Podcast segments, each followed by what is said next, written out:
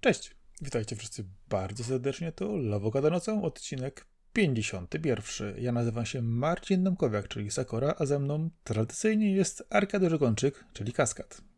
Witamy wszystkich bardzo serdecznie i jak zwykle porozmawiamy sobie o graniu i o tym, co się dzieje w grach. Więc y, panie, co tam słuchać w Giereczkowie? No jak co słychać? No bardzo duży news. Pozwolę tobie wypowiedzieć y, najważniejszą kwestię i całe jego sedno. FIFA się skończyła. Tak, ja też to muszę powiedzieć. FIFA się skończyła, e, a konkretniej, e, jeżeli chodzi o szczegóły, Electronic Arts e, będzie dalej robić gry piłkarskie, ale w pewien sposób rozchodzi się z FIFA, z licencją FIFA, gdyż tegoroczna edycja jesienna FIFA 23 będzie ostatnią ich grą w ten sposób nazwaną.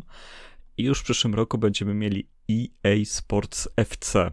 E, to będzie, no, jak znamy życie, no, ten sam silnik, bardzo podobne tryby i tak dalej, no ale jednak e, to licencja FIFA była takim koniem pociągowym całości. A sama FIFA, sama Federacja Piłkarska jest bardzo otwarta, żeby wchodzić we współpracę z innymi firmami teraz. Skończyła się ta wyłączność, więc gry FIFA też się będą pojawiać. E, nie wszystkie mają być symulatorami, ma być kilku po prostu twórców rzeczy na tej licencji, więc może być małe zamieszanie na rynku i bardzo ciekawe.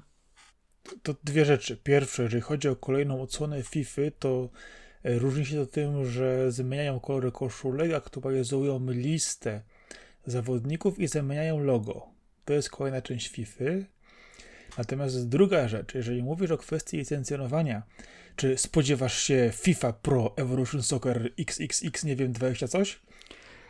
No, w tym momencie niestety nie, gdyż jesteśmy w najgorszym momencie Prevo od lat i szkoda, że to nie stało się jakieś 5-6 lat temu. Wtedy bym jeszcze wierzył, że może Konami jakimś całkowitym rzutem na taśmę się na to połasi e, i spróbuje jeszcze raz powalczyć, no bo jednak ta pogłębiająca się przepaść przez ten brak licencji na froncie bardzo mocno dołowała prawo, aż doprowadzili do tego, że e, Konami postanowiło całkowicie pójść w stronę konkurencji z trybem foot, w którym w FIFA się dobiera piłkarzy, zbiera się ich karty, losuje i tworzy z tego własną drużynę i stworzyli eFootball, PES 2000, no na, nawet nie chcę wymawiać tej nazwy, stworzyli straszną grę na strasznym silniku dla nich, bo przeszli na Unreal i wszystko jest dużo gorzej niż na poprzednim silniku. E, co nie jest dziwne, gdyż Unreal i gry sportowe, no to raczej nie jest oczywistość i ja nie kojarzę, żeby e, jakaś sportowa gra drużynowa korzystała z Unreala. Tutaj pewnie, tak jak ten silnik jest potężnie rozbudowany, to akurat w tym trybie się nie sprawdza.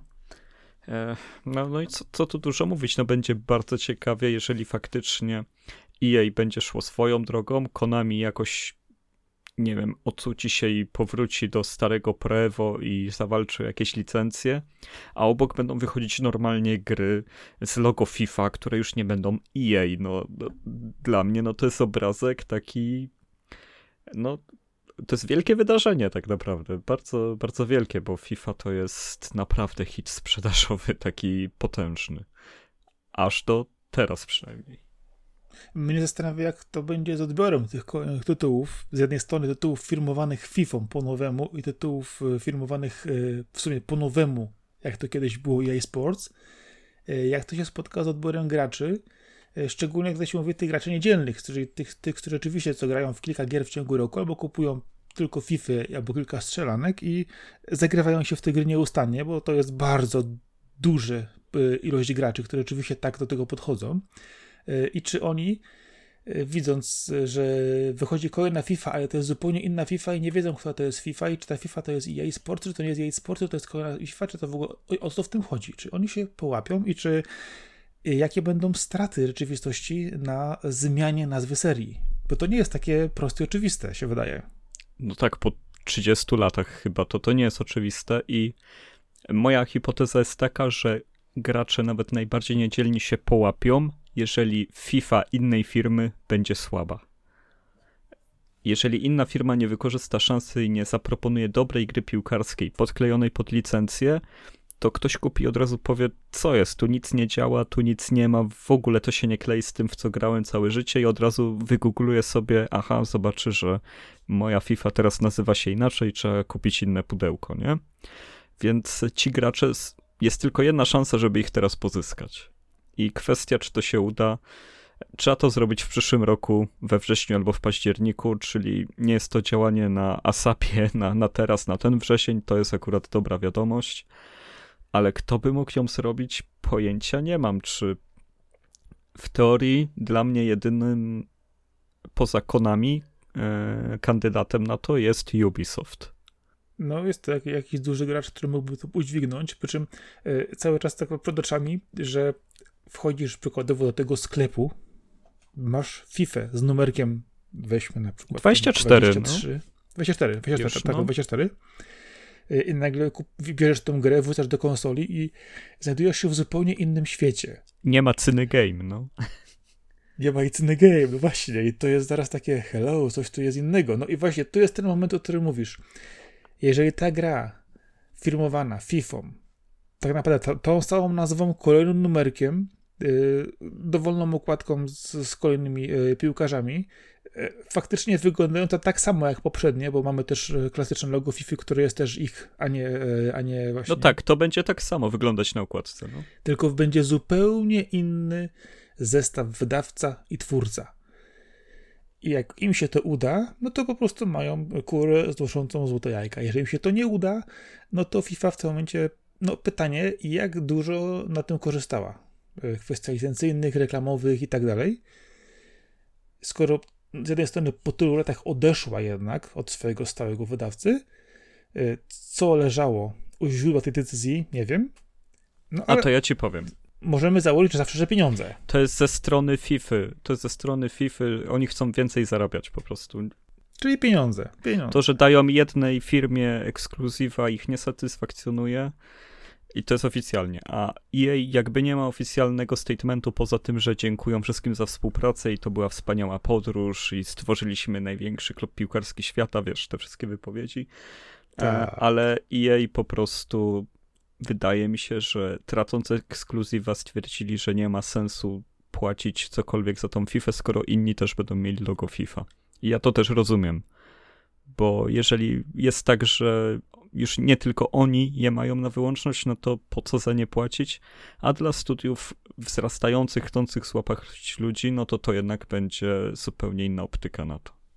Dokładnie. I w tym momencie patrząc, że mamy FIFA 24, która w końcu nadejdzie na pewno, to jej zawartość zdecyduje o tym, jaki będzie odbiór bezpośrednio przez graczy, którzy grali w poprzednie odsłony w zupełnie innym środowisku. Nowa gra, która wejdzie od EA pod nowym tytułem, EA będzie musiał zadbać o to, żeby ta gra się sprzedała pod nową nazwą i nie straciła starych graczy. Przy czym, jeżeli mamy teraz FIFA i idziemy bardzo mocno już po licencjonowaniu tytułu po innych yy, wydawcach, innych twórcach, zastanawiamy, co oni jeszcze mogą wydać poza standardowym. No, okej, okay, co jeszcze mogą wydać poza FIFA standardową, czyli mówimy o rozgrywkach piłkarskich typowo yy, krojonych właśnie pod granie i na boisku i zarządzanie klubem. Co jeszcze innego może pójść w ramach tej licencji?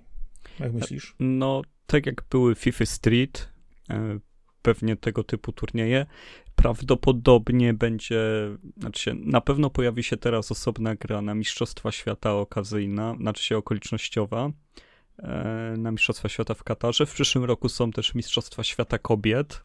Bardzo możliwe, że albo będą powstać takie gry, albo będzie odsłona z piłką kobiecą, gdyż bardzo trudno jest to połączyć w jednej grze, e, wbrew pozorom, przez kwestię no, samego przełożenia zabawy. E, jest jeszcze no, wszystkie kwestie menadżerów, kwestie jakiegoś grania w stylu Libero Grande, gdzie masz samą karierę jednego piłkarza. No, można wokół piłki nożnej stworzyć masę gier, a licencja FIFA otwiera tyle drzwi, że, że to tylko uprawomacnia, więc e, jeżeli przez choćby 2-3 lata będzie jakiś zalew nowych prób w tym gatunku, no to ja się będę bardzo cieszyć, no bo pamiętam czasy PlayStation, kiedy masę firm próbowało robić gry piłkarskie. Na PlayStation 2 jeszcze też trochę tego było. Sony nawet próbowało przecież. E, This is Football mieli. No, a potem jednak ta walka Konami jakościowo kontra właśnie EA, które miało mocną, najmocniejszą licencję na rynku i tak się w końcu wybiły, że zostali w dwójkę, a, a z czasem EA zjadło Konami, więc y, jeżeli mamy okazję do przewrotu i znowu się coś wesołego stanie w piłce nożnej, a jeszcze Mario Strikers wychodzi, to, to już w ogóle. Właśnie chciałem też nawiązać do tego Mario Strikers między innymi. E, oczywiście kolejna odsłona może mieć podtytuł FIFA, e, ale równie dobrze może być to e, FIFA Combat Bros. I co z tego będzie, zobaczymy, jak będą chcieli tą licencję rozdrobnić, czyli mówiąc delikatnie, jak będą chcieli na tym bardzo zarobić. Oj, oni mają, e, oni są strasznie pazerni na pieniądze. FIFA jest okropną organizacją pod względem korupcji.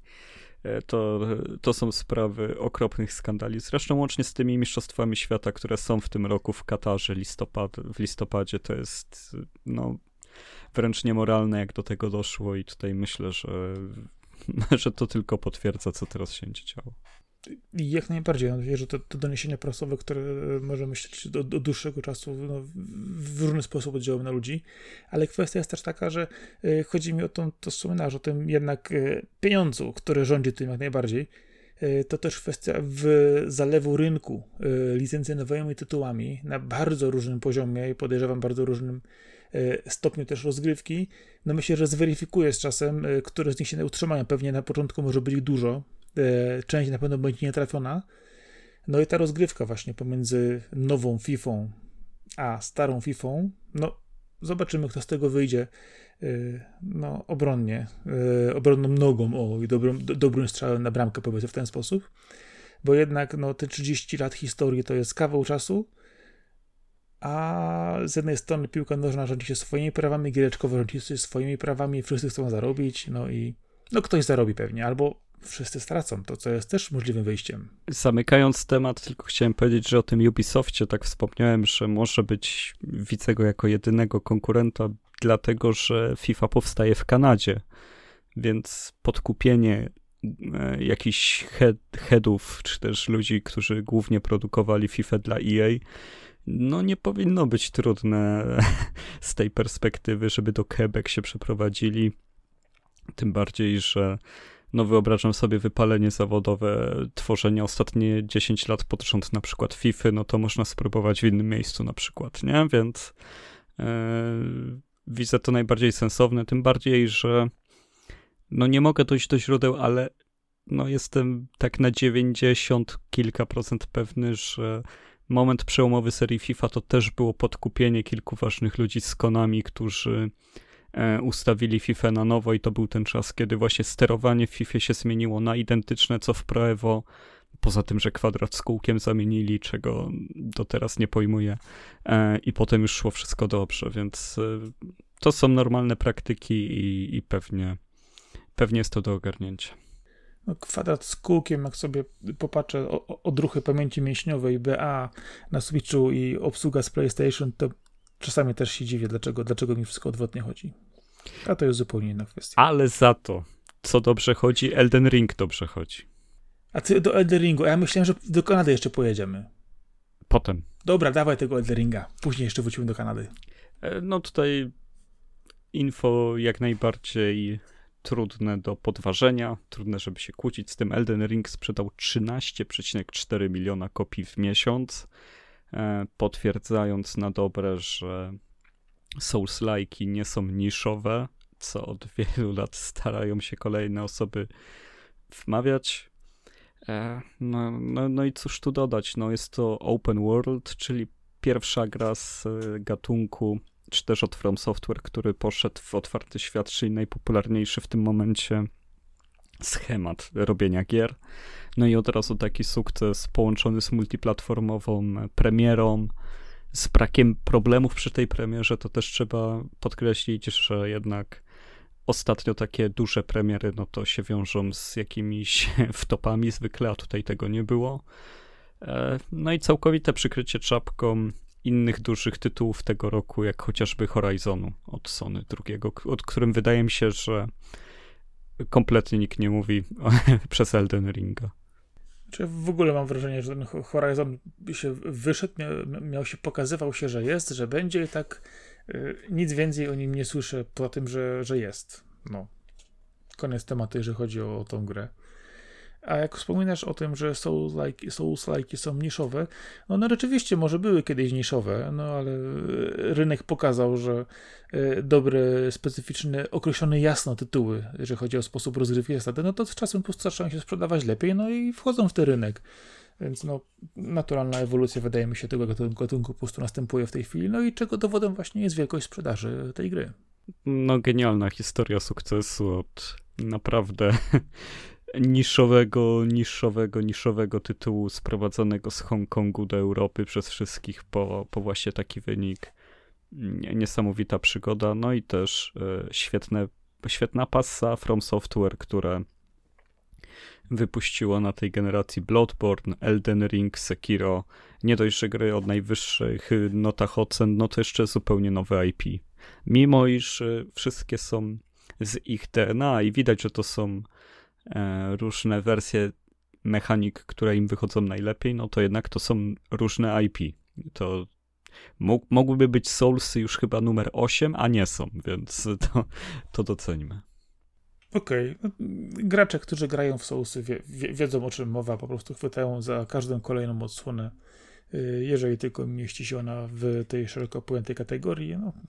E, e, dla mnie nie jest to gra, nie jestem odbiorcą tego, tego typu tytułów, no, nie przepadam, e, ale nie wszystko się musi kartono podobać.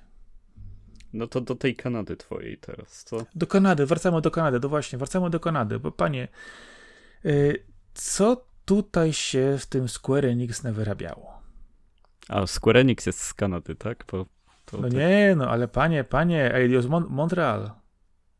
No, Montreal jest w Kanadzie, to mogę potwierdzić. No właśnie, no właśnie. No widzisz, widzisz nawiązanie? No, zepsułeś. No to mów, co się dzieje. No, no znowu się ktoś rozdrabnia, no. Generalnie mówimy o markach e, Tomb Raider, Deus Ex, Lara Croft Go, które zrobiły Go. Mówiąc delikatnie. 50 marek zrobiło sobie. Go, albo nawet ponad 50, jak mówiono.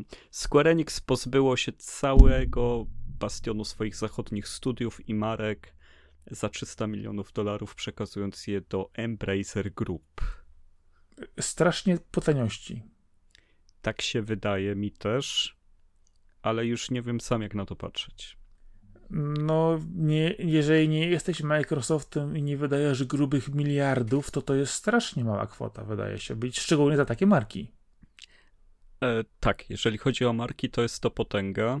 E, biorąc jednak pod uwagę, że bierze się też pod swoje strzechy wszystkie studia, nie, nie wiem jaki był koszt ich utrzymania i, i jak bardzo one się nie zwracały, no bo jednak e, powszechnie było wiadomo, że Square Enix nie było zadowolone ze sprzedaży e, gier zachodnich marek, które mieli. Zresztą oni się e, niedawno też pozbywali Hitmana, oddawali go IO Interactive bo, bo to też Hitman był ich marką i też im nie, nie pasowało, jak, jak on się sprzedaje.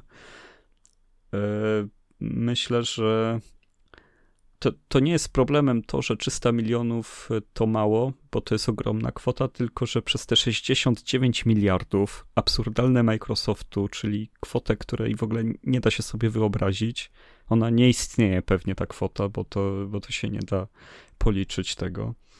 E, no, no teraz wszystkie takie zakupy wydają się małe. Po prostu, no, no efekt skali. Zresztą nawet te 3 miliardy za Bungie płaciło Sony? No, tak. Prawie 4, co, coś takiego było, nie? Za samo Bungie. A tutaj masz, zobacz, ile marek. No ale co z tych marek jest? Tak naprawdę niewiele działających rzeczy. Niedawno zapowiadano nowego Tomb Raidera na Unreal Engine 5. Jeszcze go nie zobaczyliśmy.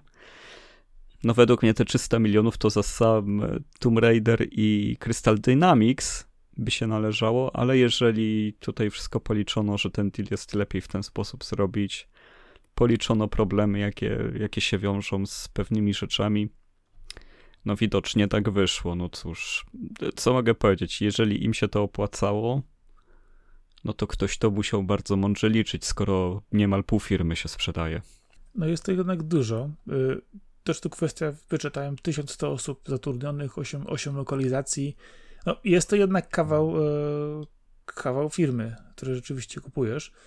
Oczywiście, jest to kwestia inwestycji, rozwinięcia dalej tych marek. E, przejęcia no, sporego kawałka e, tortu, jeżeli chodzi o, o cały rynek.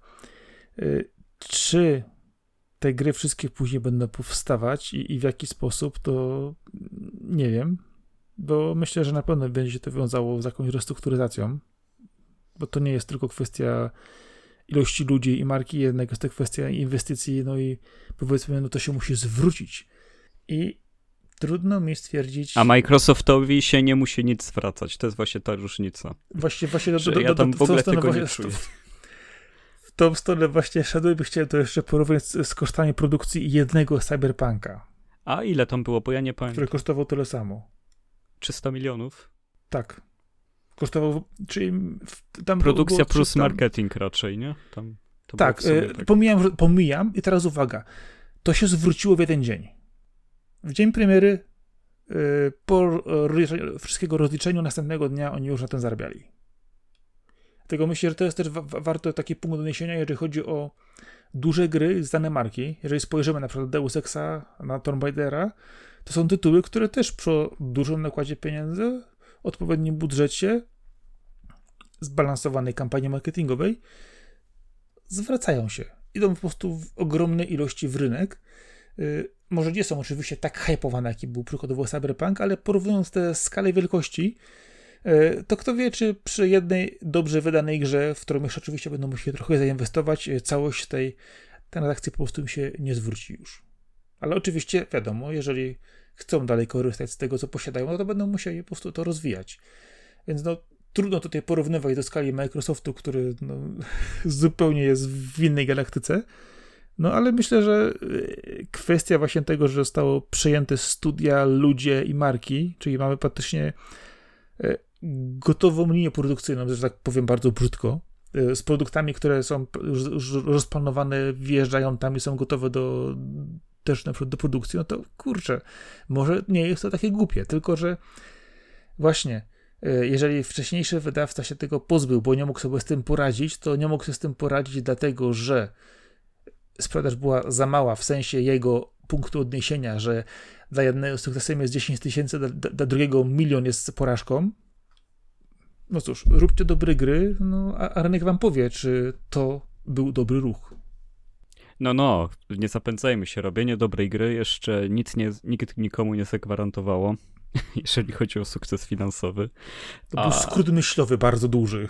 Bardzo, a, a tutaj no ja myślę, że to chodzi o samą strukturę firmy. No taka firma jak Microsoft czy Sony, one mają w swojej kulturze to, że są gigantami, molochami, które mają już tak rozpracowane przez lata struktury, żeby zarządzać tak wielkimi e, połączeniami, strukturami, że dla nich przyłączenie kolejnych firm to nie jest problem. Embracer Group tak samo to jest gigant, który ma chociażby Koch Media też pod sobą.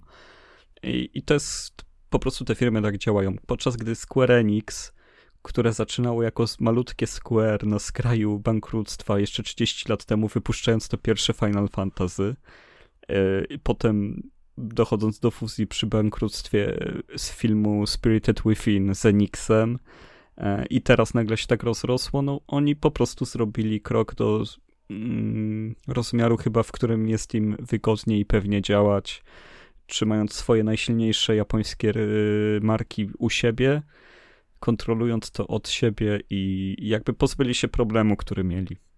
Według mnie, skoro się tego pozbyli, to był dla nich problem e, samokierowanie tak dużymi strukturami rozsianymi po świecie, e, które widocznie dużo bardziej pasują do Sony, które już kiedy wypuszczało PlayStation, no to przecież sukces pierwszego PlayStation, no to nie było tylko to, że był fajny procesor i grafika 3D, tylko też, że były wszystkie tłocznie płyt, nowego zupełnie nośnika, które mogli przenieść z, z rynku muzycznego. Mieli wszystkie swoje połączenia, tłocznie, sieć dystrybucji. Oni wiedzieli, jak to robić, bo oni już byli gigantem muzycznym na świecie e, i z innych branż. A podczas gdy Square, no, no widocznie e, to jest taki dług technologiczny, czy też e, jakaś tam e, luka wiedzy, w know-how, którą by za długo nadrabiali i, i bezpieczniej dla nich było po prostu wrócić do tego, w czym są najlepsi. Embracer przecież ma też THQ Nordic, więc to też sporą, spory zasięg tak, marek. Ogromnie. Ogromni są i po prostu dobry biznes robią. E, mają dużo lepiej to rozwinięte, więc nic dziwnego też, że dobili tak dobry deal, no bo to trzeba umieć kupić tyle marek za 300 milionów, no to też czapki z głów, bo po ich stronie jest to według mnie mistrzostwo świata za tyle, za takie środki to przejąć. I jestem bardzo ciekawy, czy oni przejęli jakiekolwiek deale związane z Marvelem. No bo jednak to, to mi się wydaje, że ich nie ma przy tej kwocie. Nie? A nie, chyba właśnie, czekaj, chyba właśnie tak było, że te e, tytuły Marvelowe, licencje chyba zostały u nich. Tak było właśnie, no. że poza nimi, poza nimi. Ale ja patrzę jeszcze na jedną rzecz. Zwróć uwagę na cały Embracer Group.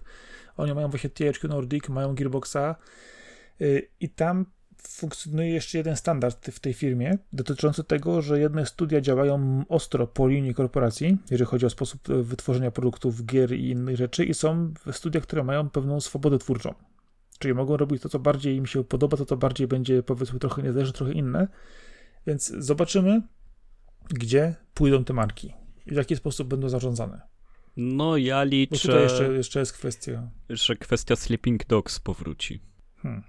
Ale też nie, nie jest wymienione nigdzie, czy to Sleeping Dogs przeszło, czy nie przeszło, bo jest, że 50 marek w ogóle przeszło. Każdy wymienia Tomb Raidera, Deus Exa, no bo to jest w raporcie, ale o Sleeping Dogs nic nie wiadomo. E, no jeżeli chodzi o Legacy of Kane, no też boję się myśleć, czy to faktycznie ma szansę wrócić. E, deal jest no, świetny. To, na, to, na to liczą wszyscy. No a, a co z Tomb Raiderem? Co byś powiedział na...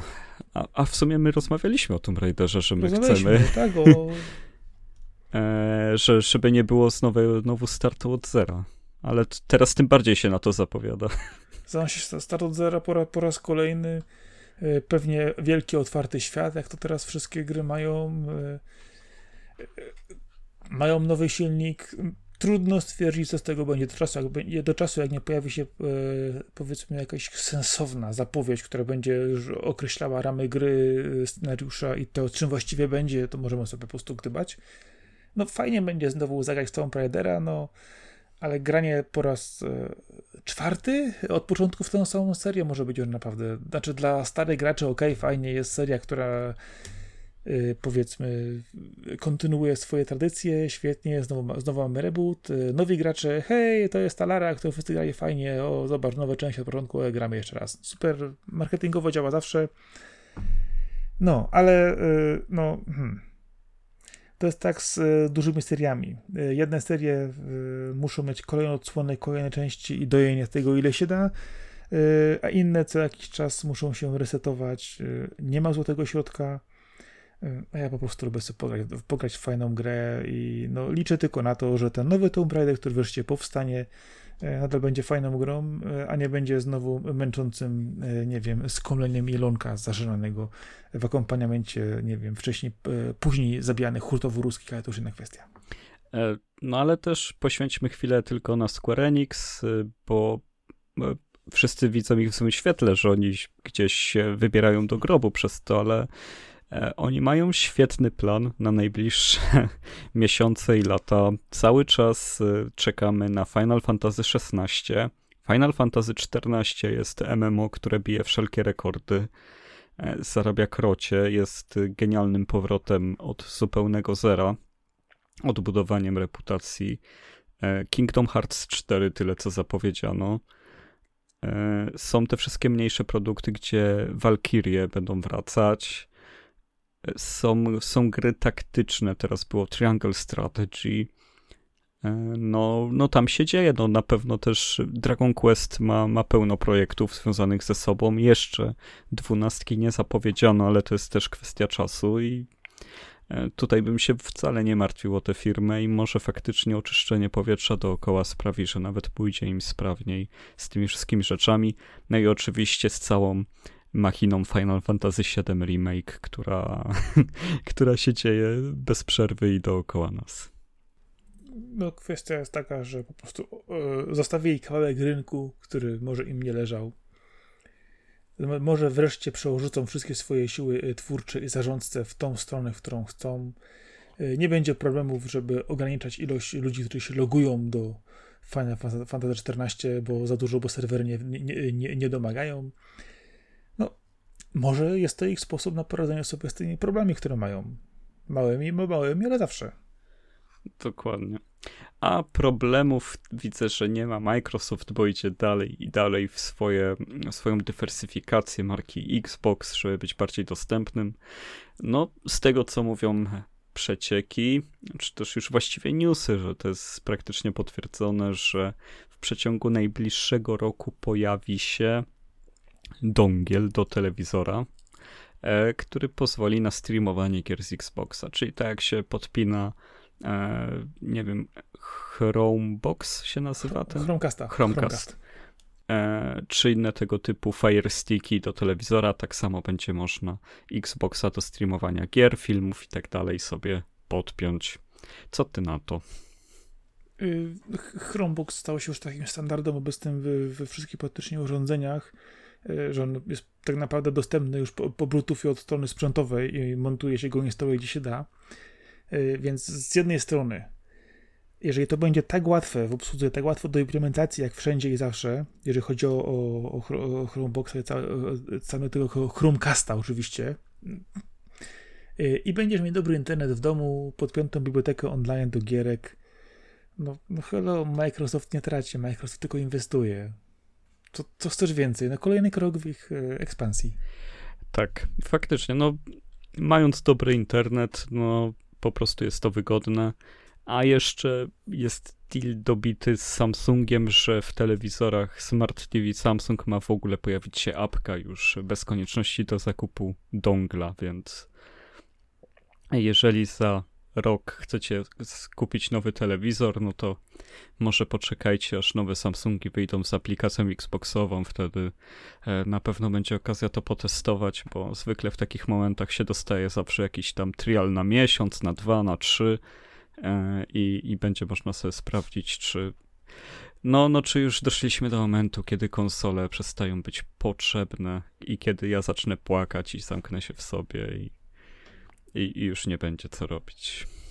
Znaczy mnie zastanawia to jedna kwestia, bo e, tak naprawdę e, potrzebujemy apkę, potrzebujemy e, połączenie Bluetooth, żeby mieć podczepiony, podczepiony pad.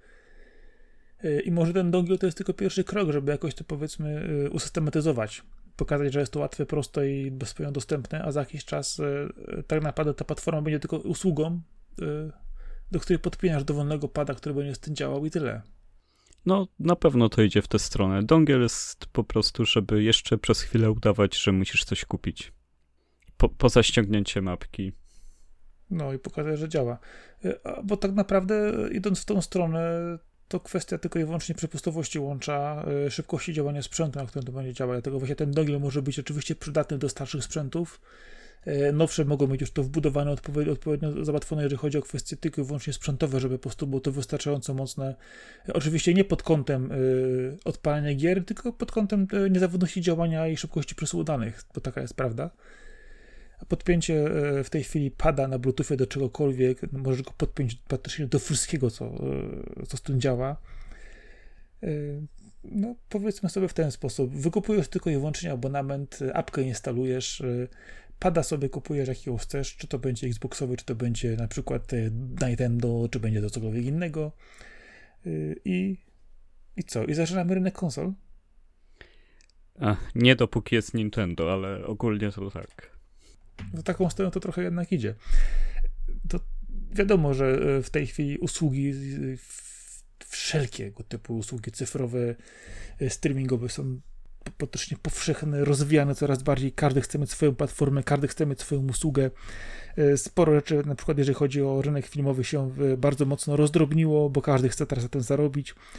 Microsoft wychodzi jako w tej chwili pierwszy z usługą, która ma być tak łatwa i tak powszechna w obsłudze. Oczywiście było już dużo innych prób i innych e, rozwiązań, e, ale nie robił to Microsoft, który po prostu rzuca pieniędzmi e, na lewo i prawo i może robić co chce. Więc ciekawe co z tego będzie, bo oczywiście z jednej strony abonament gry i tytuły, które tam będą dostępne, E, wiadomo, że biblioteka będzie w pewnym stopniu na pewno zależna od e, licencji, od tego, co będzie można w danym momencie załatwić. E, z czasem pewnie będzie można sobie dokupić grę cyfrowo, w dowolną, jaką się chce i też ją na tym uruchomić. No i powiedzmy to w ten sposób, że tego typu rozwiązanie, jak jeszcze Microsoft potem wykupi Netflixa i Disneya, to będzie miał w ogóle rynek w całości dla siebie. No, Netflix to może do tego czasu się zawinąć albo mocno przebranżowić, bo, bo widać tam też duże odejście użytkowników. Ja się temu nie dziwię, ale oczywiście cały czas potrafią e, zoptymalizować tak swoje algorytmy, że robią dokładnie takie filmy, jakich ludzie potrzebują, nawet o to nie pytając. Filmy, seriale, przepraszam, bo filmów to na Netflixie coraz trudniej e, dojrzeć. No, a kwestia jest taka, Netflix y, ostatnio też zobaczył, że trochę się zagalopowali, robią musi ponieść porządek, zobaczymy, co z tego wyjdzie. Oczywiście Netflix też, mówiliśmy o tym, na rynek gier mobilnych. Można sobie bezpośrednio z poziomu apki w telefonie odpalać kolejne gry, które przychodzą bezpośrednio do sklepu Google na przykład. I w ramach abonamentu dostajesz tam trochę gier jeszcze. No, ale mm, no, to jest w ogóle bez porównania, jeżeli chodzi o, o, o tą kwestię. Tak samo przecież e, Sony dorzucił do e, swoich usług też bibliotekę filmów. E, to oczywiście każdy chciałby mieć jak najbardziej kompleksową usługę, jeżeli chodzi o rozrywkę dla każdego użytkownika, ze wszystkim najlepiej, ale biorąc pod uwagę rozdrobienie rynku, czy to filmowego, no i wiadomo, oczywiście mówimy tutaj przede wszystkim rynku dostawców wszelkiego typu usług i gier, jest tak rozdrobiony e, i tak e, każdy chce zarobić na to swoim kawałku tortów, że e, licencjonowanie coraz mniej się opłaca. Z drugiej strony zakup jednej czy dwóch platform nie jest problemem, zakup pięciu czy dziesięciu, żeby ograć i obejrzeć wszystko jest już kłopotliwe. Więc miejmy nadzieję, że rynek to za jakiś czas zweryfikuje i po prostu wypchnie tych mniejszych i nie, bardziej nieporadnych graczy poza obwód mówiąc delikatnie. Znaczy się, to co mówisz strony... jest ciekawe, tylko kto tu jest mały, bo tu Netflix cały czas jest wielki, HBO Netflix jest wielki. Jest wielkie. Tak, ale tak, ale weź sobie jeszcze Hulu, weź sobie rozdrobienie Amazona e, Prima na. Yy, no, Amazon się nigdzie pod, nie pod wybiera. Platformę. On jest nie do ruszenia, yy, to na pewno. Tak, ale dobra, idziemy dalej. Paramount ma swoją platformę, Disney ma swoją platformę. To rozdrobienie się pojawiło, bo powycofywane zostały licencje na wiele seriali czy, czy filmów z innych platform, zgromadzone, skumulowane bezpośrednio w swojej.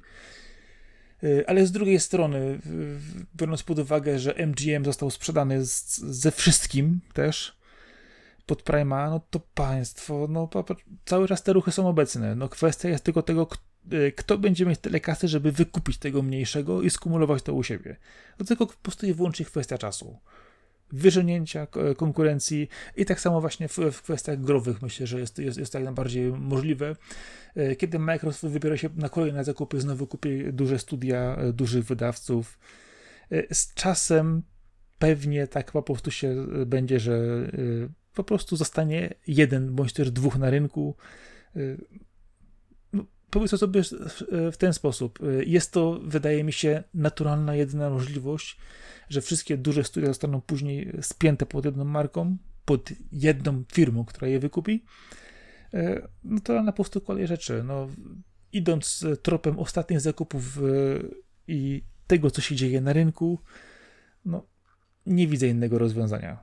No ja bym się pod tym nie podpisywał. E, mimo wszystko jest tyle studiów, które nie szukają i nie chcą mieć właściciela jakiegokolwiek. E, tyle, tyle jest jeszcze innych sposobów, żeby sobie poradzić w branży. E, albo tyle jest mniejszych wydawnictw, które świetnie sobie radzą z tym właśnie, że, że są mniejsze. Tyle jest skupisk e, twórców indie, że no, no do dwóch, trzech właścicieli wszystkiego nigdy nie dojdziemy. Jasne, tylko spojrzę to z, z dwóch stron. Jedna kwestia jest taka rzeczywiście, że mamy duże firmy, dużych twórców kupujących wszystkie te tytuły u siebie, największe, dostępne od ręki. Małe, mali wydawcy, małe studia potrzebują też dystrybucji. I jeżeli one nie będą w stanie przebić się na dużych platformach, które są dostępne od ręki, wszędzie, zawsze, dla każdego, bezproblemowo, jeżeli one na przykład nie, nie ugną się w kwestii cenzurowania, w kwestii dostarczania treści, yy, polityki dotyczącej tytułu, wydawania itd., tak to co z tego, że mamy mniejsze studio, które nie będzie w stanie zaistnieć, albo będą wiedzieli o nim tylko ci, którzy wiedzą, gdzie tej gry kupić, albo w jaki sposób je dostać, na którejś mniejszej powiedzmy platformie lub poza w ogóle platformą. I to jest duże niebezpieczeństwo. Kwestia dostępności. To, że studio istnieje i wydaje takie czy inne tytuły, to jest jedna rzecz, natomiast kwestia dystrybucji jest zupełnie inną już zupełnie i wydaje mi się, że kwestia właśnie uproszczenia dostępności usług growych, które są w tej chwili na tapecie, jeżeli chodzi o Microsoft, może bardzo zaburzyć równowagę na rynku. Że z jednej strony, przykładowo, mamy Steama, który jest zupełnie inną platformą, yy, podchodzą do tego w inny sposób. Tamte tytuły mogą być dalej obecne, ale to jest oczywiście platforma PC-towa.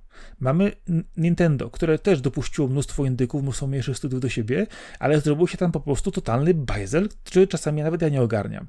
I masz Microsoft, który bierze pod swoje skrzydła duże studia i mniejsze studia, który widzi potencjał, bądź też fajny tytuł i wpuszcza je po prostu na swoją platformę. Czy to w ramach sprzedaży pojedynczych tytułów, czy to w ramach abonamentu i daje ci pach, dągielek, posłuchaj, wszystko tu będziesz mieć pod ręką.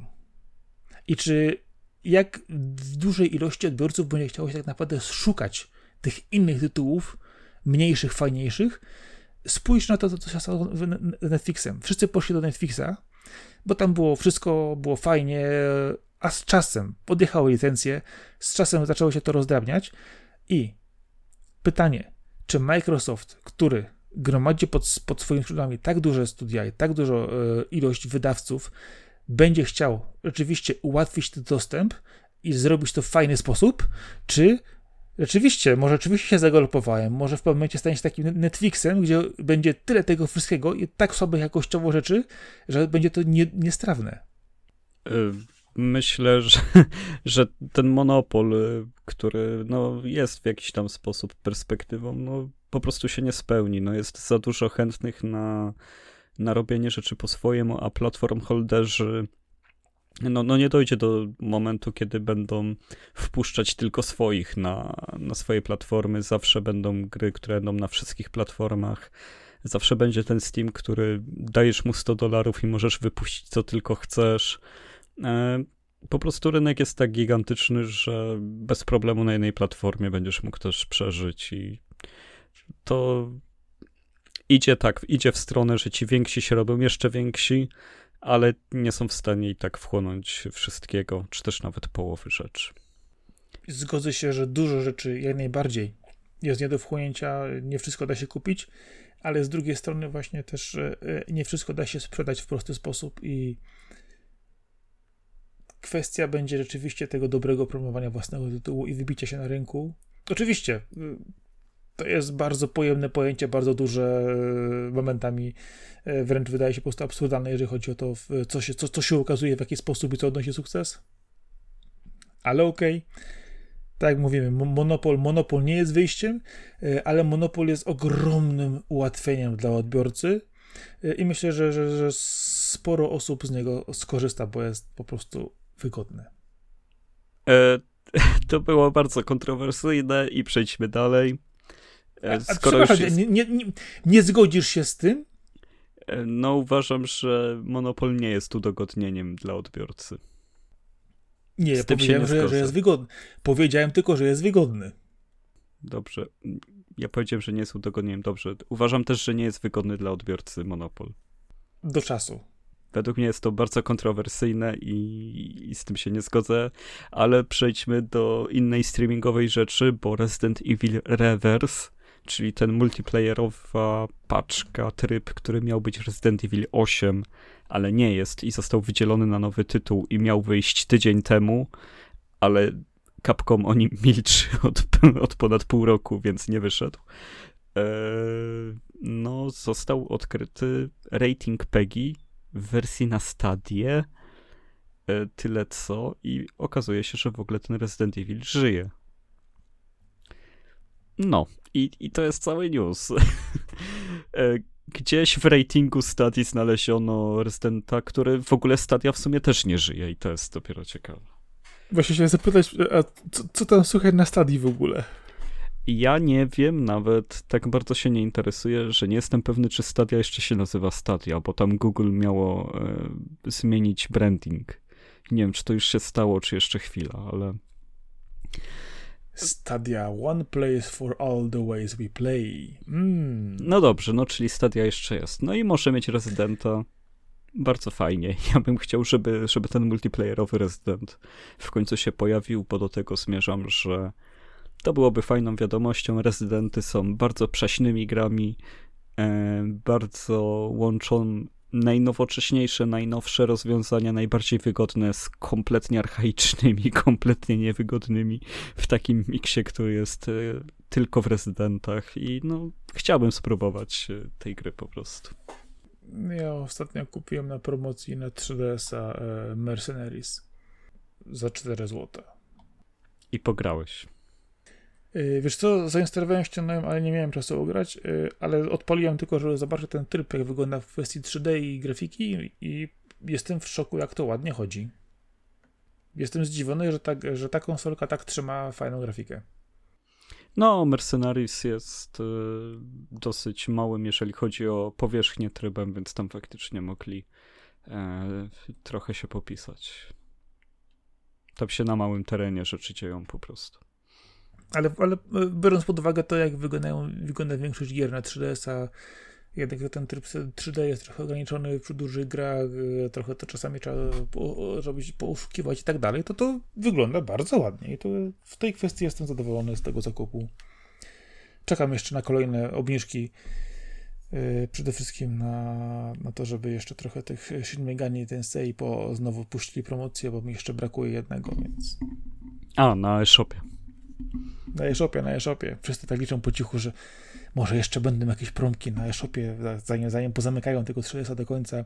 Inni mówią, a może nie pozamykają i ugną się tak Sony, żeby to do PS3 i do Vity były dostępne te wszystkie tytuły jeszcze, wszystkie te, co były takie, wiesz, e, ograniczone, cyfrowe i inne tym podobne.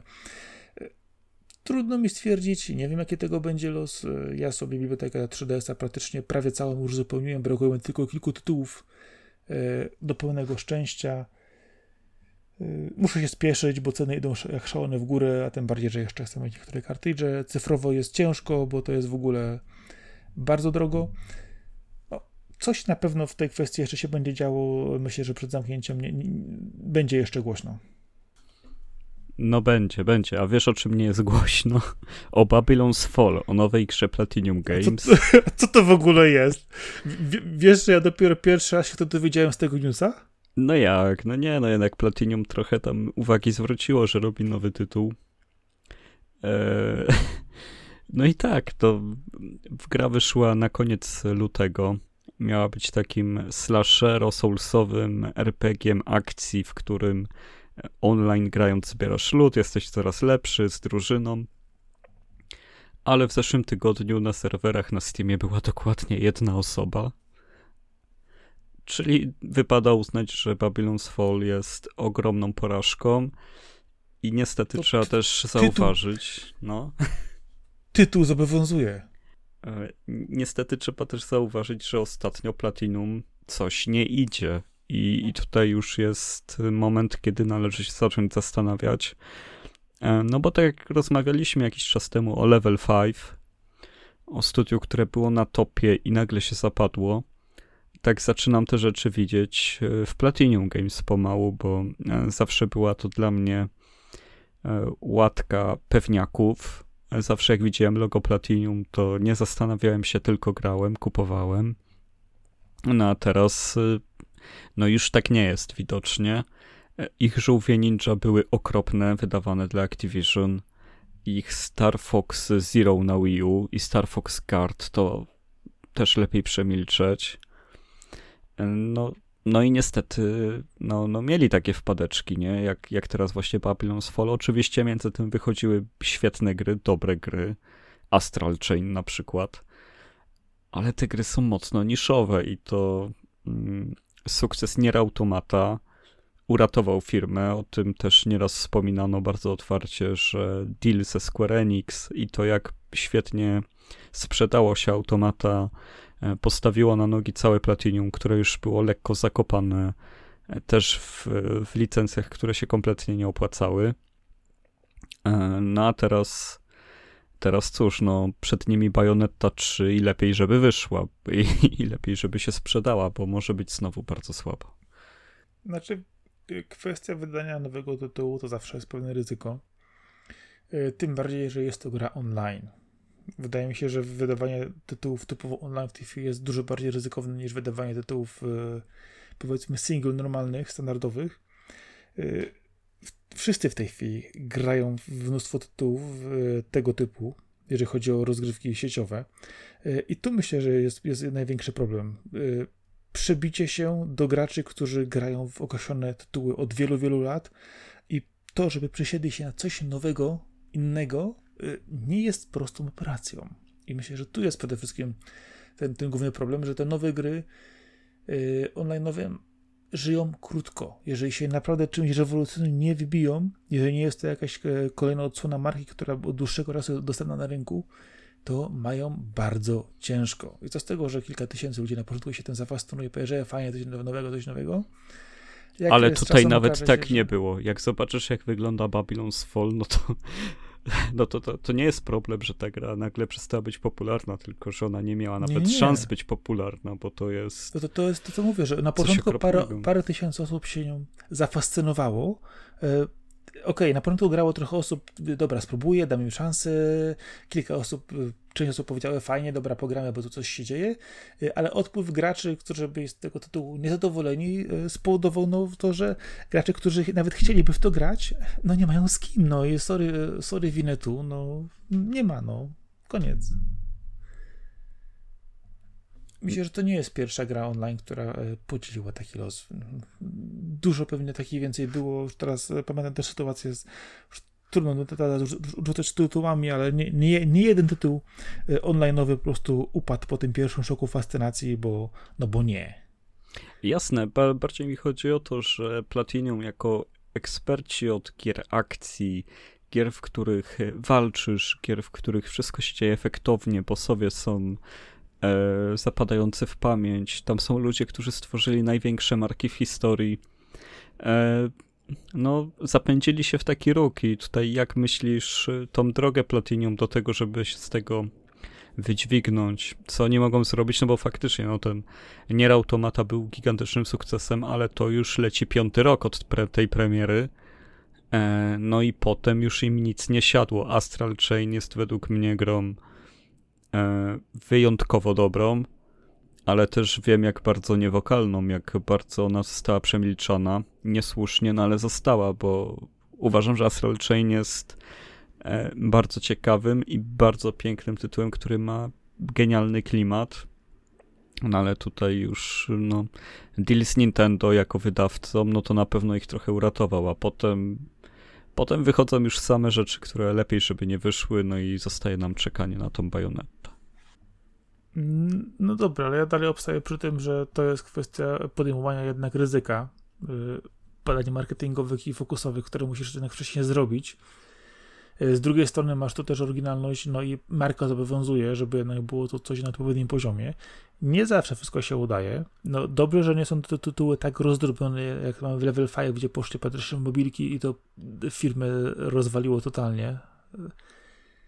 Okej, okay, może się podniosą. To jest na razie taki y, duży, powiedzmy, y, niewart, który się przydarzył z tym tytułem. Czekamy, tak jak mówiłeś wcześniej, na bajonetę kolejną. No, wiesz, no, może to będzie tak, że raz do góry, raz na dole, ale byleby zawsze na plusie, no. Nie, nie, nie przekreślałbym tego tak od razu zdecydowanie, że akurat e, teraz jeden duży tytuł im nie wyszedł, to wszystkie inne też nie wyjdą, no. Bez przesadyzmu. Oni mieli sporo niszowych, niszowych, niszowych okej, okay, no naprawdę dobry gier, e, to nie tylko oni, ale jeżeli chodzi właśnie o tytuły, które powiedzmy są e, trochę bardziej specyficzne, kierowane do mniejszej grupy odbiorców, ale nadal bardzo dobre gry, no to jeżeli one są w stanie na siebie zarobić, y, to jest jednak kwestia dobrze, że się zwrócą, a te duże tytuły, które gwarantują sukces, no obarczone są jednak zawsze większym ryzykiem. No i miejmy, miejmy po prostu nadzieję, że mają coś jeszcze w zanadrzu, no i kolejny tytuł będzie sukcesem. No, co, co więcej możesz oczekiwać? No przecież to, to, to, to studio chyba nie zniknie z dnia na dzień z rynku. To jednak zbyt dużo marek posiadają i jednak zbyt długo są na rynku, żeby po prostu tak y, ich od razu przekreślać przecież jednym tytułem. No, myślę, że, że tutaj naprawdę wszystko jest na bardzo cienkim lodzie, już stoi i, i bardzo się już o to nie niepokoję. Byle, byle im się udało, byle, byle byli w stanie zrobić coś w stylu. No, wiem, że ten powrót okami jest niemożliwy. ale jakąś taką grę, która by teraz siadła takim e, dużym wiralem. Wiem, że oni są w stanie to zrobić i za to trzymam kciuki. I chyba to jest ten moment, żeby sekcję newsową naszą zakończyć i żeby się dowiedzieć, w co grałeś, Sakura, ostatnio. Generalnie od poprzedniego nagrania niczego kolejnego nie skończyłem. Dalej mam rozgrzebane te same tytuły, które były, ale oczywiście w e-shopie znowu była promocja. Znowu, znowu kupiłem gierkę w promocji z dwie dychy. No słucham, opowiadaj, co, co to za tytuł. Co, co ja ci mam powiedzieć? No, zobaczyłem, że są mechy, dwie dychy, no to biorę, co ja się będę zastanawiać, nie? No. E, I okazało się, że e, to jest akurat coś, co chyba potrzebowałem. E, prosta gra, gdzie tak naprawdę chodzi tylko o to, żeby wystrzelać przeciwników z planszy, która w żaden sposób nie udaje, że jest czymś innym, czymś większym, na przykład Demon X Machina, który strasznie, strasznie mi się nie spodobał i przehypował zupełnie oczekiwania. To, co ja strafiłem, to się nazywa, uwaga, Assault Gunners HD Edition. Okay. W ogóle wcześniej tego na oczy nie widziałem wydaje mi się. E, ukazało się też na PS4, ukazało się też na, na PC. E, wygląda jak, jak gra gdzieś z, pomiędzy PlayStation 1 a PlayStation 2, jeżeli chodzi o poziom graficzny. E, ale jeżeli chodzi o poziom przyjemności z grania, to jest bardzo wysoko. Dostajesz ekipę mechów, wpadasz na planszę. no i generalnie rzecz biorąc, standardowa czasoprzestrzeń stąd do końca, do końca przeciwników nie ma się co, co, co w ogóle zastanawiać. E, dostępnych tam jest 35 misji, też jakieś tryby Inferno z ciągłymi falami, e, mnóstwo możliwości modyfikacji e, swoich maszyn, ustawiania konfiguracji sprzętu, dokupowania nowych rzeczy za punkty, które zdobywamy podczas wykonywania misji. Nie wygląda to jakoś pięknie, nie jest może też super ekstra, jeżeli chodzi o intuicyjność sterowania i inne rzeczy ale to jest właśnie jedna z tych gier, która jest typowym średniakiem i bardzo dobrze się przy niej bawimy, nawet nie zważając na fabułę, gdzie oczywiście znowu ratujemy cały świat. Teraz oczywiście ratujemy naszą kolonię na Marsie przed e, powstaniem złych mechów i tak dalej. Y, jest tam pewne też zróżnicowanie w misjach, pomijając standardowe przejść do punktu A do punktu B, wyżynając wszystko po drodze. Mamy jakieś misje ograniczone czasowo, kwestie pojawiania się też pewnych subbossów czy przeciwników, którzy nam rozkręcają trochę też fabułę i trzeba ich w inny sposób, na przykład z planszy przetrzebić, czy też na przykład załatwić określoną ilość przeciwników w określonym czasie, bądź też na przykład nie dopuścić do utraty danego terenu zupełnie standardowa rozrywka. Y, gra bez jakichś super ambicji, bez, bez super grafiki, y, z nieidealnym może gameplayem, ale są mechy, ja się bawię świetnie i chyba to jest to, co potrzebowałem. Czasami nie, nie, nie musisz mieć wielkiej gry z nie wiadomo jak roz, rozhypowaną grafiką, budżetem, e, reklamami i tak dalej. Czasami po prostu e, to, że możesz e, naciskać na spust i ten spust reaguje i wszyscy więcej padają, w zupełności wystarcza. No, dobrze odkryć takie perełki, kiedy, kiedy się czuje ich potrzebę po prostu, bo, bo to jest. E, rozumiem o czym mówisz, ale to jest też gra, na którą typowo trzeba mieć akurat chęci smak, też tak wyczuwam. Yy, tak, a powiecie, że oceny, ma całkiem ok, może akaty switchowe są ciut niższe, yy, ale oceny, które są na PS4 czy na PC są spokojnie w 3 czwartych powiedzmy skali, więc całkiem ok powiedziałbym nawet, że całkiem, całkiem fajna gierka, przyjemnie się po prostu w te, w te mychy naparza. Zupełnie bez jakichś takich nie wiadomo jakich kombinacji, ambicji, szukania e, drugiego dnia w grze. Chodzi tylko o to, żeby no po prostu zakończyć daną strefę, daną przygodę, czy dan przejść daną po prostu powiedzmy planszę i pójść do kolejnej misji. Nic więcej nie trzeba czasami. E, no ja skończyłem dwa tytuły. E, jeden to Trek Toyomi, a drugi to Resident Evil 7. Co mam ci o nich powiedzieć? Nie, nie, ja chcę nawet o Trek Toyomi, bo słyszałem już takie, takie złe rzeczy. No, no to tutaj powiem szczerze, trochę się czuję też powiązany, bo się okazało, że jest to gra faktycznie, której pomysł powstał w Los Angeles i tam powstało pierwsze demo, ale po tym jak zauważyło to demo Devolver, e, to weszli w kooperację z Flying Wild Hog, No i to tak naprawdę polskie studio, to jest zdecydowana większość zespołu, który stworzył tę grę. To można powiedzieć, że jest to gra z takim międzynarodowym charakterem, ale najwięcej pracy i, i ty, tak naprawdę zrobienie tej gry miało miejsce w Polsce. E, więc, więc powiem dosyć e, stawkowo, że przepięknie jest przygotowana grafika. Tutaj zdecydowanie ten filtr czarno-biały robi rewelacyjną robotę, rewelacyjną.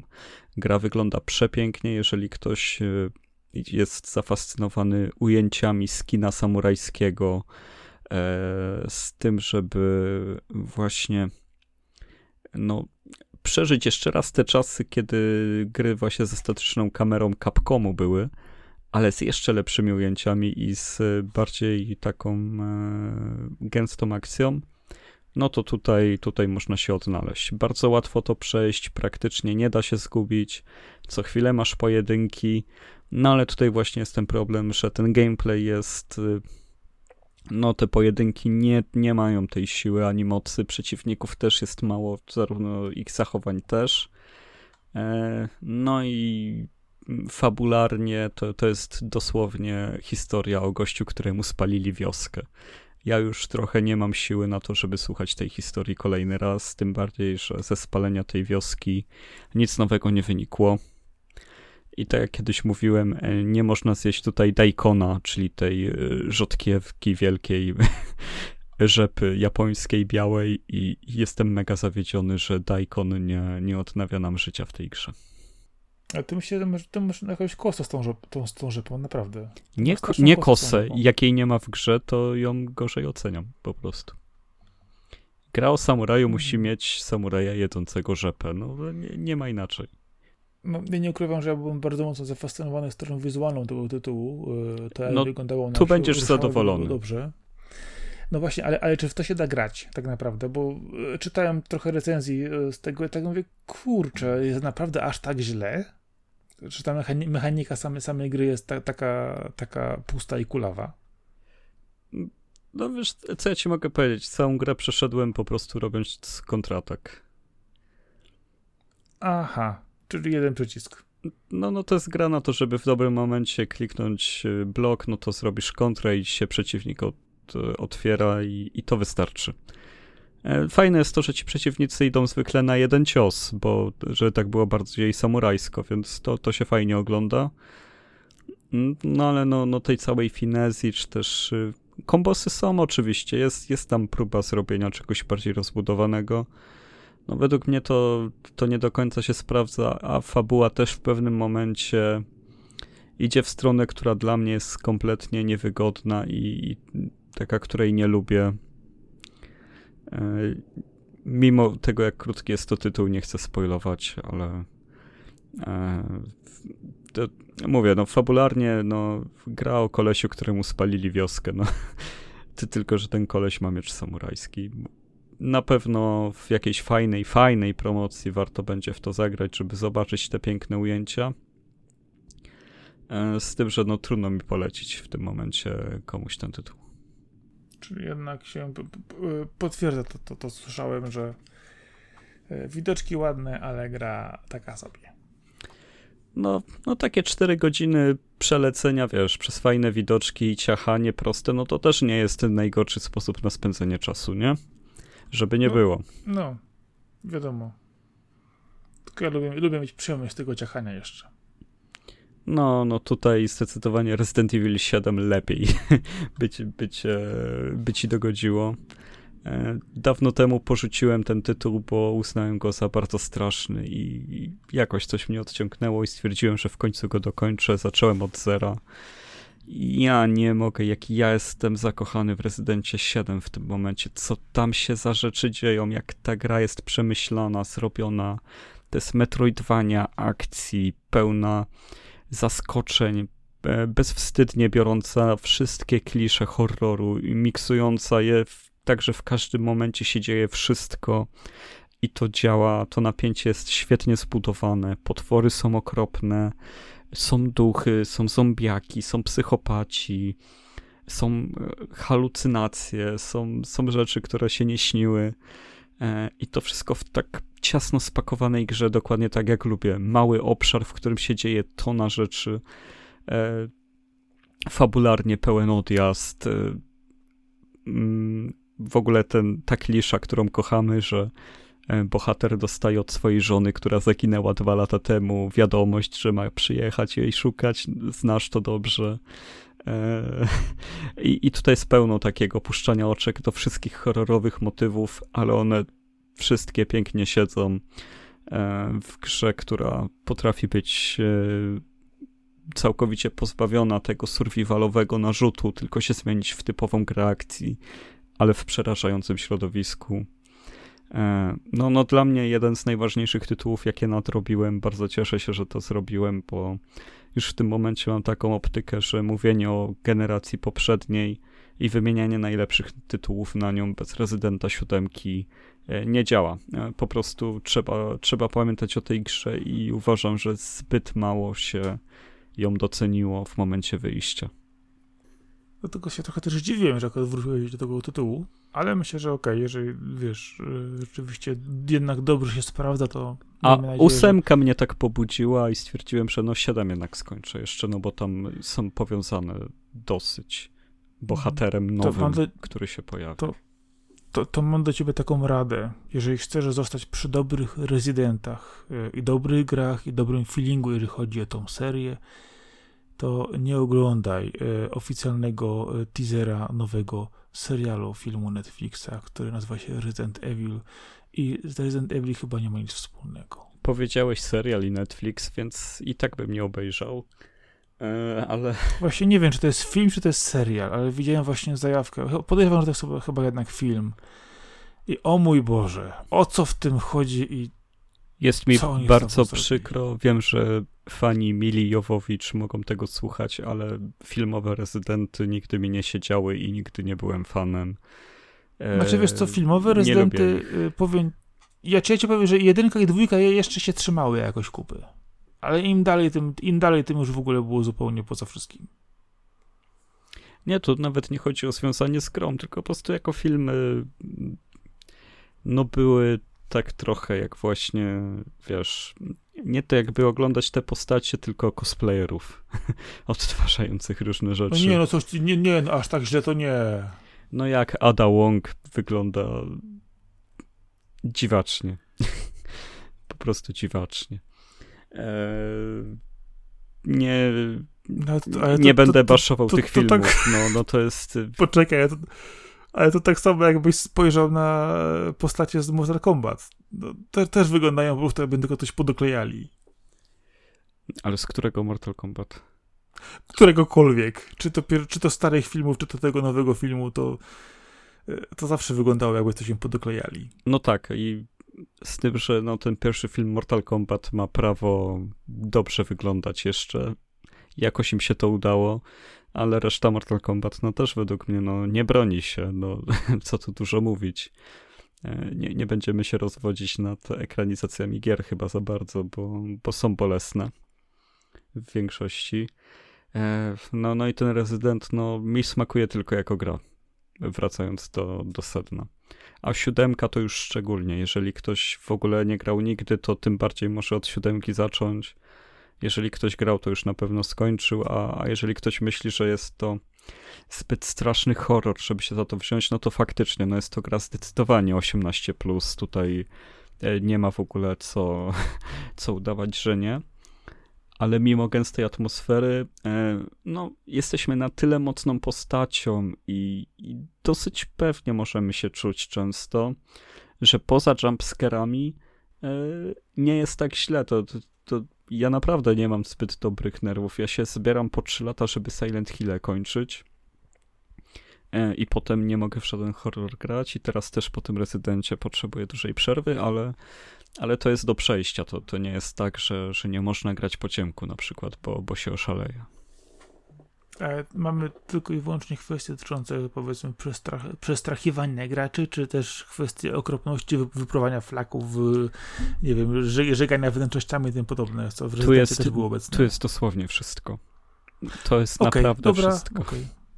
Okay. Łącznie z zagrywkami w stylu z filmów Piła. No to jest kompletny skansen wszystkiego co horrorowe. No jest prawdziwy brutalny park rozrywki, którego w ogóle się nie spodziewałem, że aż takiej hiperboli tutaj, e, takiej hiperboli ujrzeć się nie spodziewałem i że tak na maksa e, Capcom pójdzie w tym tytule. No, jestem oczarowany tym, jak wysokobudżetowo to zrobili, jaką jazdę bez trzymanki. No, okej, okay, dobra. Ja nie ukrywam, że od tej serii już da, da, dawno temu odszedłem. No i wygodnie się gra w końcu w Rezydenta. No, to jest według mnie pierwszy, w którego się wygodnie gra, no bo te sterowania SpaceXowych, czy też nawet z Rezydenta czwórki, też wszystkich przepraszam, ale dla mnie jest to gra równie kultowa, co Kanciata już w dniu premiery, kiedy była przełomowa, ale dalej była Kanciata i Rezydentowa. To siódemka jest nowoczesna, praktycznie zachodnia i, i wszystko jest super wygodne. No ja właśnie miałem tak, że czwórka, czwórka, czwórka to była taka, a serio, to tak dziwnie się, się steruje z tym i celuje i w ogóle. No trzeba się nauczyć czwórki, no. No dobra, no, no w tych wersjach później odświeżonych to już było trochę pozmiane jednak, więc to było trochę inaczej. A siódemkę po prostu wjeżdżasz. Po prostu jest wygodna, dobrze się gra. Wiesz co, je, je, jeżeli, jeżeli nie jest to kino akcja jak w poprzednich odsłonach, gdzie szalejemy na motocyklu na autostradzie i latamy po świecie z pięcioma postaciami, no to bliżej temu rezydentowi chyba niż szybkim wściekłym, mam nadzieję. Mi się to podobało w szóstce, co mówiłeś. Okej, okay, spoko. Ale spoko. nie, w siódemce tak Jasne. nie jest. To, to jest chata na bagnach i w niej gdzie rzeczy się dzieją, nie? I ja nie mówię, że te wcześniejsze szaleństwa mi się nie podobały, bo rezydent zawsze eksperymentował i starał się to robić e, tak, żeby jednak się to trzymało w jakiejś swojej konwencji, e, ale jednak e, dla mnie rezydent to jednak bliżej zaszczucia i horroru niż szalonym pościgom po miastach na całym świecie oczywiście. A biorąc pod uwagę, to, to jest w ogóle w Rumunii się dzieje, nie? Co? Który rezydent? Która, która się dzieje w Rumunii? Siódemka czy ósemka? Bo nie no, siódemka jest w Stanach, na bagnach, chyba w Arizonie, a, a ósemka Ach, jest tak, w tak, wampirach, tak. ale czy ona jest w Rumunii? Prawie na pewno tak. No jeszcze nie grałem, tak jak mówiłem, więc... No, no, tak, tak, tak, tak, tak, teraz właśnie mi się zachęciło. Tak, już teraz wiem dokładnie. No ale Resident to jest jedna z tych marek, która jest e, na rynku od 25 lat. 95 no. chyba. To nawet więcej. Piąty albo nawet szósty to, to był Resident. Szósty, siódmy. No, PlayStation, początek PlayStation, no. Sam. Tak, tak. Chociaż nie, nie wiem, dlaczego mi się najbardziej podobało Zero w tym pociągu. Jakoś tak mam, tak, jakoś mi to podeszło fajnie, nie wiem, było takie, nie wiem, odświeżające. Akurat Zero. Tak, tak. Dlatego, że wszyscy tak właściwie mówią, że takie, takie złe, takie niedobre i tak dalej, a ja mówię, kurczę, będę wreszcie coś innego. No to chyba Oczywiście dlatego, że mu... szybko się kończy, bo to jest króciutka gra. Ej, no ale biega, bieganie, bieganie za krabami po dachu pociągu jest zawsze fajne. Tak, tak. E, nie wiem, czy widziałeś ostatnio na Indie Showcase, e, wczoraj było Indie Showcase Nintendo, pokazywali grę o krabie, który walczy z innymi krabami w stylu Souls-like. Chodzisz w takim w świecie krabów. O Boże. Jeżeli będzie kooperacja, to będę bardzo mocno naciskał, żebyśmy w tym tytule połączyli swe siły.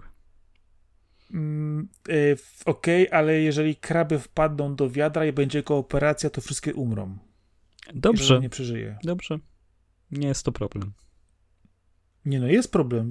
Znasz ten paradoks, prawda? Nie. Nie wiesz, że, że kraby nie potrafią z sobą współpracować?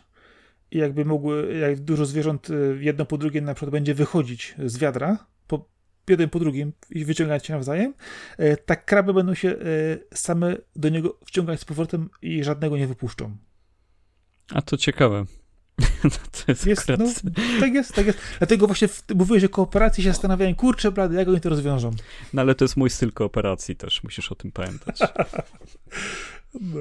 że, że tam, jeżeli będzie friendly fire, to to się pilnuj.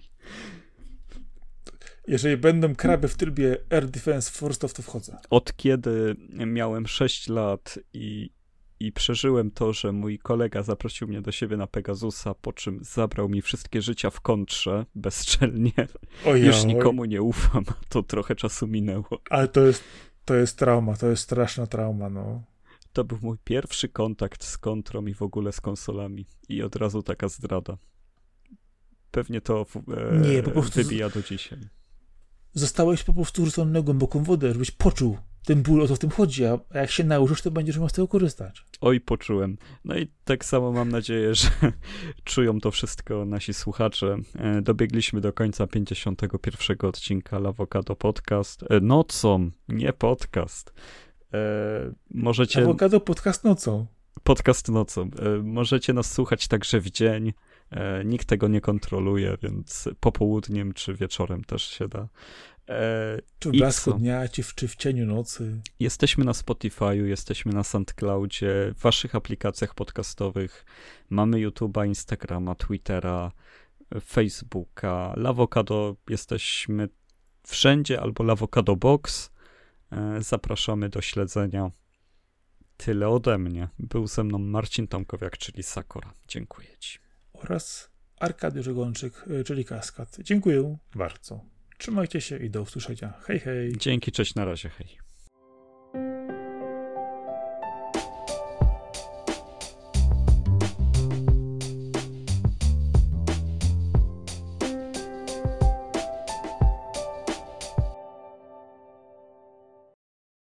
Nieprawda, ty mi zawsze odrzucasz po prostu.